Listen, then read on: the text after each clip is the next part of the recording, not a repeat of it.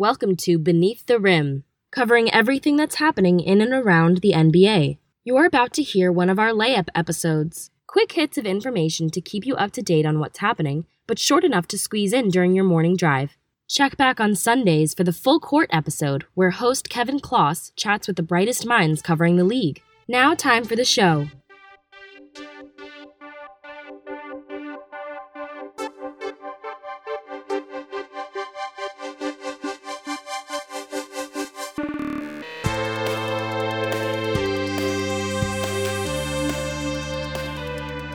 Welcome to Beneath the Rim, brought to you by RotoHeat.com. I'm Kevin Kloss, and today we're going to continue our series doing our team reviews, making our way through the NBA, and just tracking some comings and goings that have taken place this offseason. And we are going to do the Boston Celtics today. Oh, the Boston Celtics, they've been an episode in the making for well over a year now, so we're just going to get right into it two years ago, the Celtics were sort of the poster boys for what you can do when you build a young team through the draft and through spending your money wisely and accumulating assets and then trading those assets at the right time. You know, two years ago when we saw them in the Eastern Conference Finals against the Cleveland Cavaliers, and that was without Kyrie Irving, that was without Gordon Hayward the thought was when we add these two perennial all stars to this group of young, up and coming players, that this was going to be a team that really took off. And that is not what we got last season. Just taking a look, as we like to start with, taking a look at the Celtics starters from last year. The most common starting lineup included Kyrie Irving, Marcus Smart, Jayson Tatum, and then Marcus Morris and Al Horford.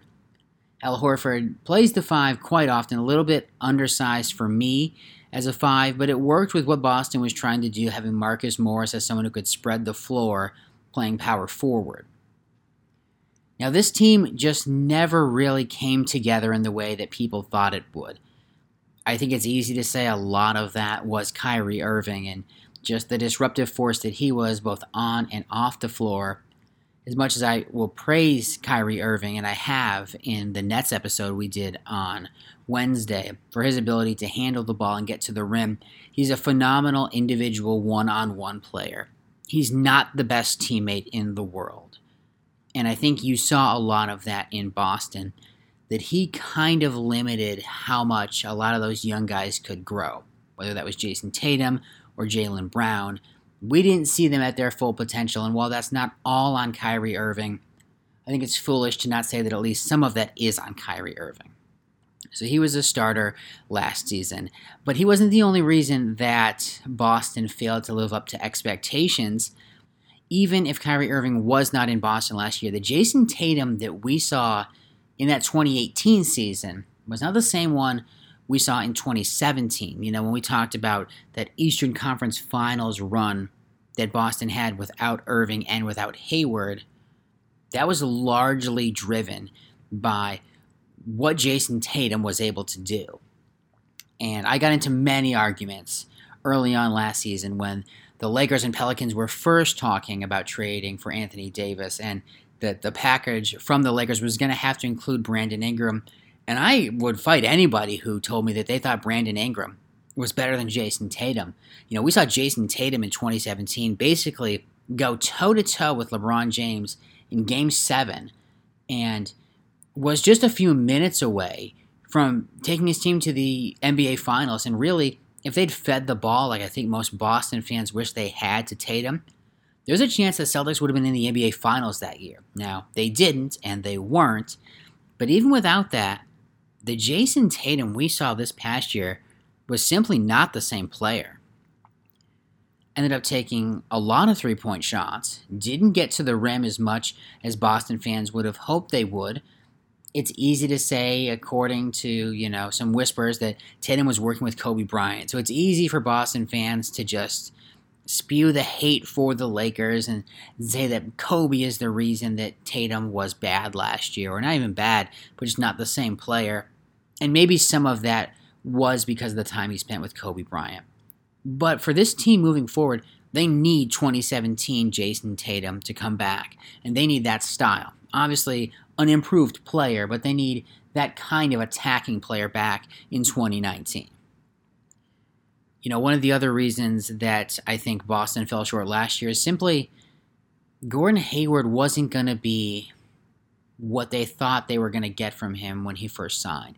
Unfortunately, at the very beginning of the season in 2017, he got hurt and it was just just a ridiculous injury and just gruesome if you watched it, gruesome if you rewatched it. Just a horrible injury. I think if we all expected Hayward to be back at his normal self this quickly, that we were fooling ourselves. He was never going to be back at that point this quickly, and he wasn't. And that's what, unfortunately, Boston needed. They needed someone like Hayward to be able to step up and fill in that gap when either it was Kyrie Irving not delivering or not playing, or Jayson Tatum being unable to deliver. They needed Gordon Hayward at 100%, and he wasn't. Now, when we fast forward to 2019, and we're going to take a look at what we think is going to be the starting five in 2019.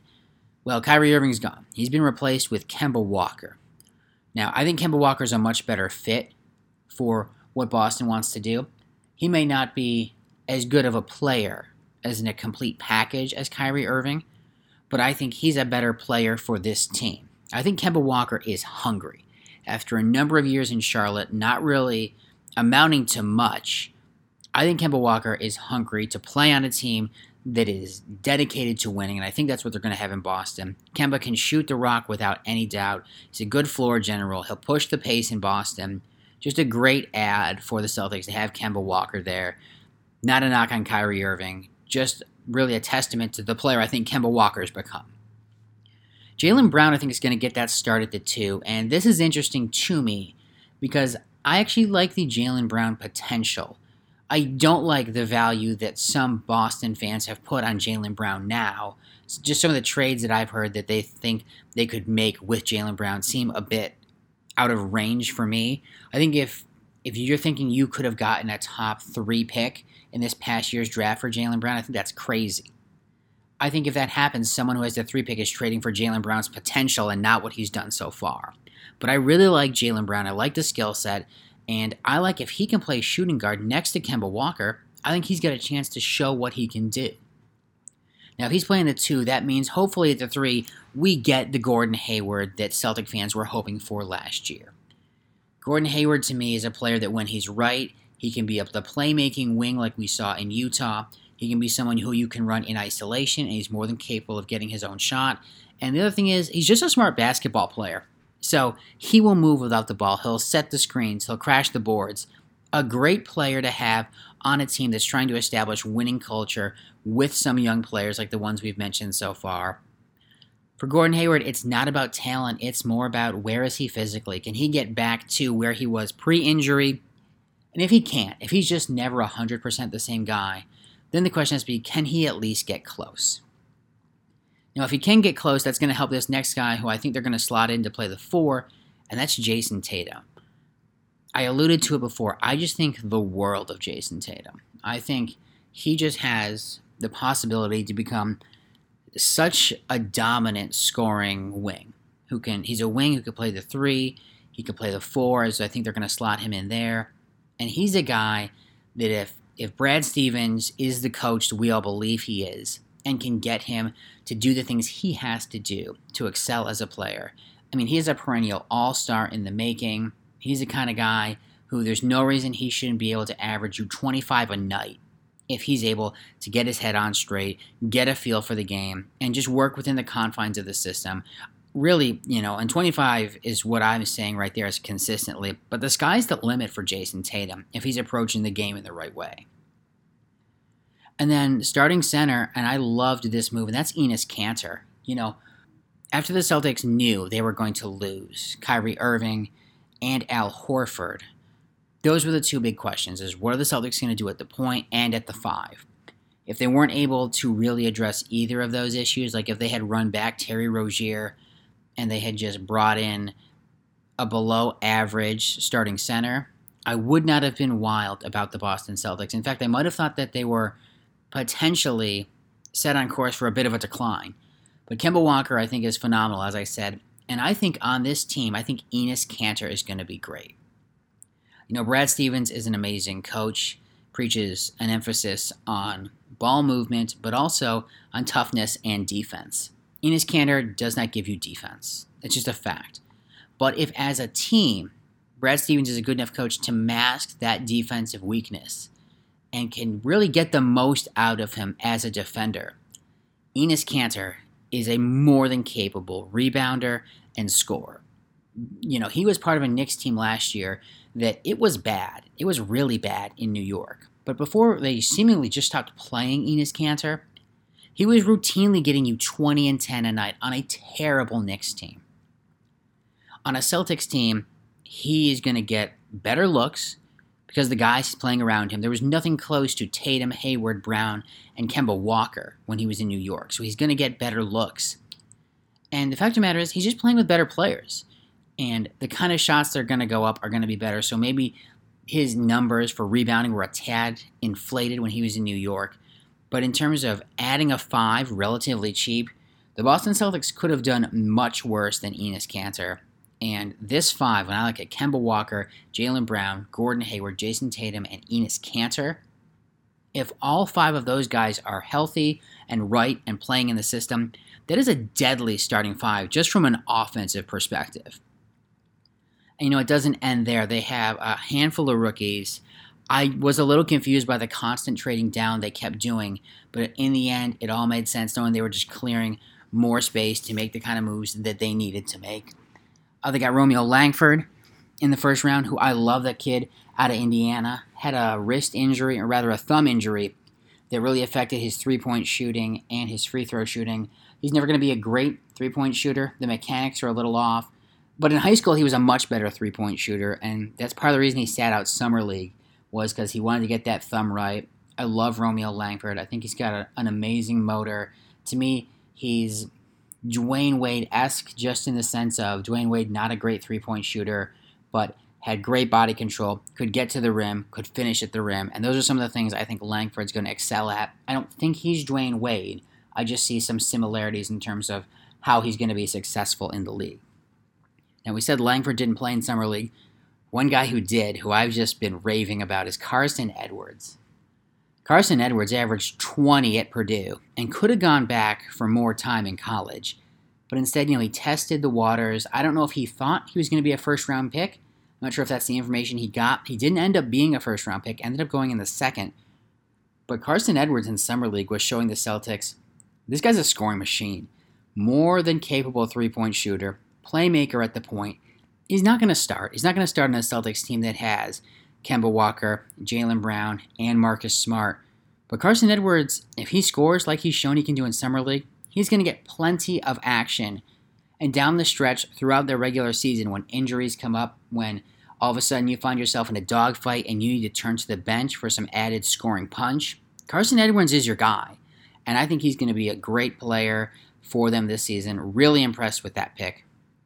Also added Grant Williams in the draft out of Tennessee. His profile is a bit odd for me. Seems a little bit like he lacks a position in the NBA. But if there's a coach who's going to be able to get the most out of Grant Williams, to me, it's Brad Stevens.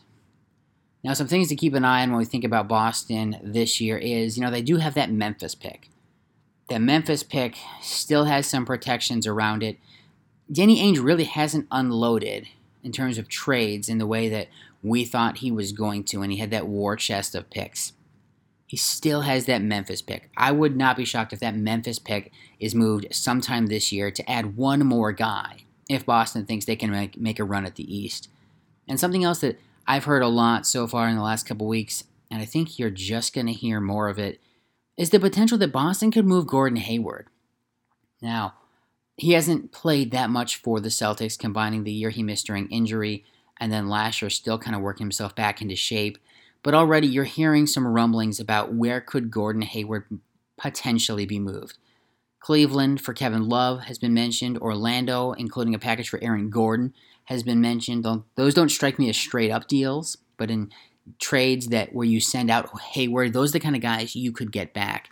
So for the Celtics, that's just something to keep in mind as the season progresses. You know, if you see a lot of growth from Jaylen Brown, from Jayson Tatum, if Romeo Langford is really excelling off the bench, if they want to give Semi Ojeleye maybe a little more run, if they see him developing, I could see a world where they move Gordon Hayward if they think they can add a piece like a Kevin Love, like an Aaron Gordon, and maybe they get a secondary piece in that trade as well. So, just some things to keep an eye on. The Celtics, though, while I wouldn't have believed this maybe a month ago, the Celtics look like a team that are going to be a big pain for the other teams in the Eastern Conference. I don't see any reason they couldn't compete with the likes of Philadelphia and potentially be in the Eastern Conference Finals. So, uh, good job, Celtics. Celtic fans, keep your chin up. Going to be a good year for you ahead. And that's going to do it for our review of what the Boston Celtics have done this offseason. And just as a reminder, I'll be coming back on Sunday with our full court episode when we'll be talking with Taylor Cornell. He and I will be going over what we think were some of our favorite moves in free agency, what some of our least favorite moves were. We'll grade some trades, including the Paul George trade and the Russell Westbrook trade, and we'll look at some steals from this past June's draft. So make sure to join us for that episode. That's Sunday on the Full Court episode. Until next time, I'm Kevin Kloss. Thanks for listening. Don't miss a moment of the action. Subscribe to Beneath the Rim for automatic delivery of new episodes in Apple Podcasts, Stitcher, or wherever you get your podcasts.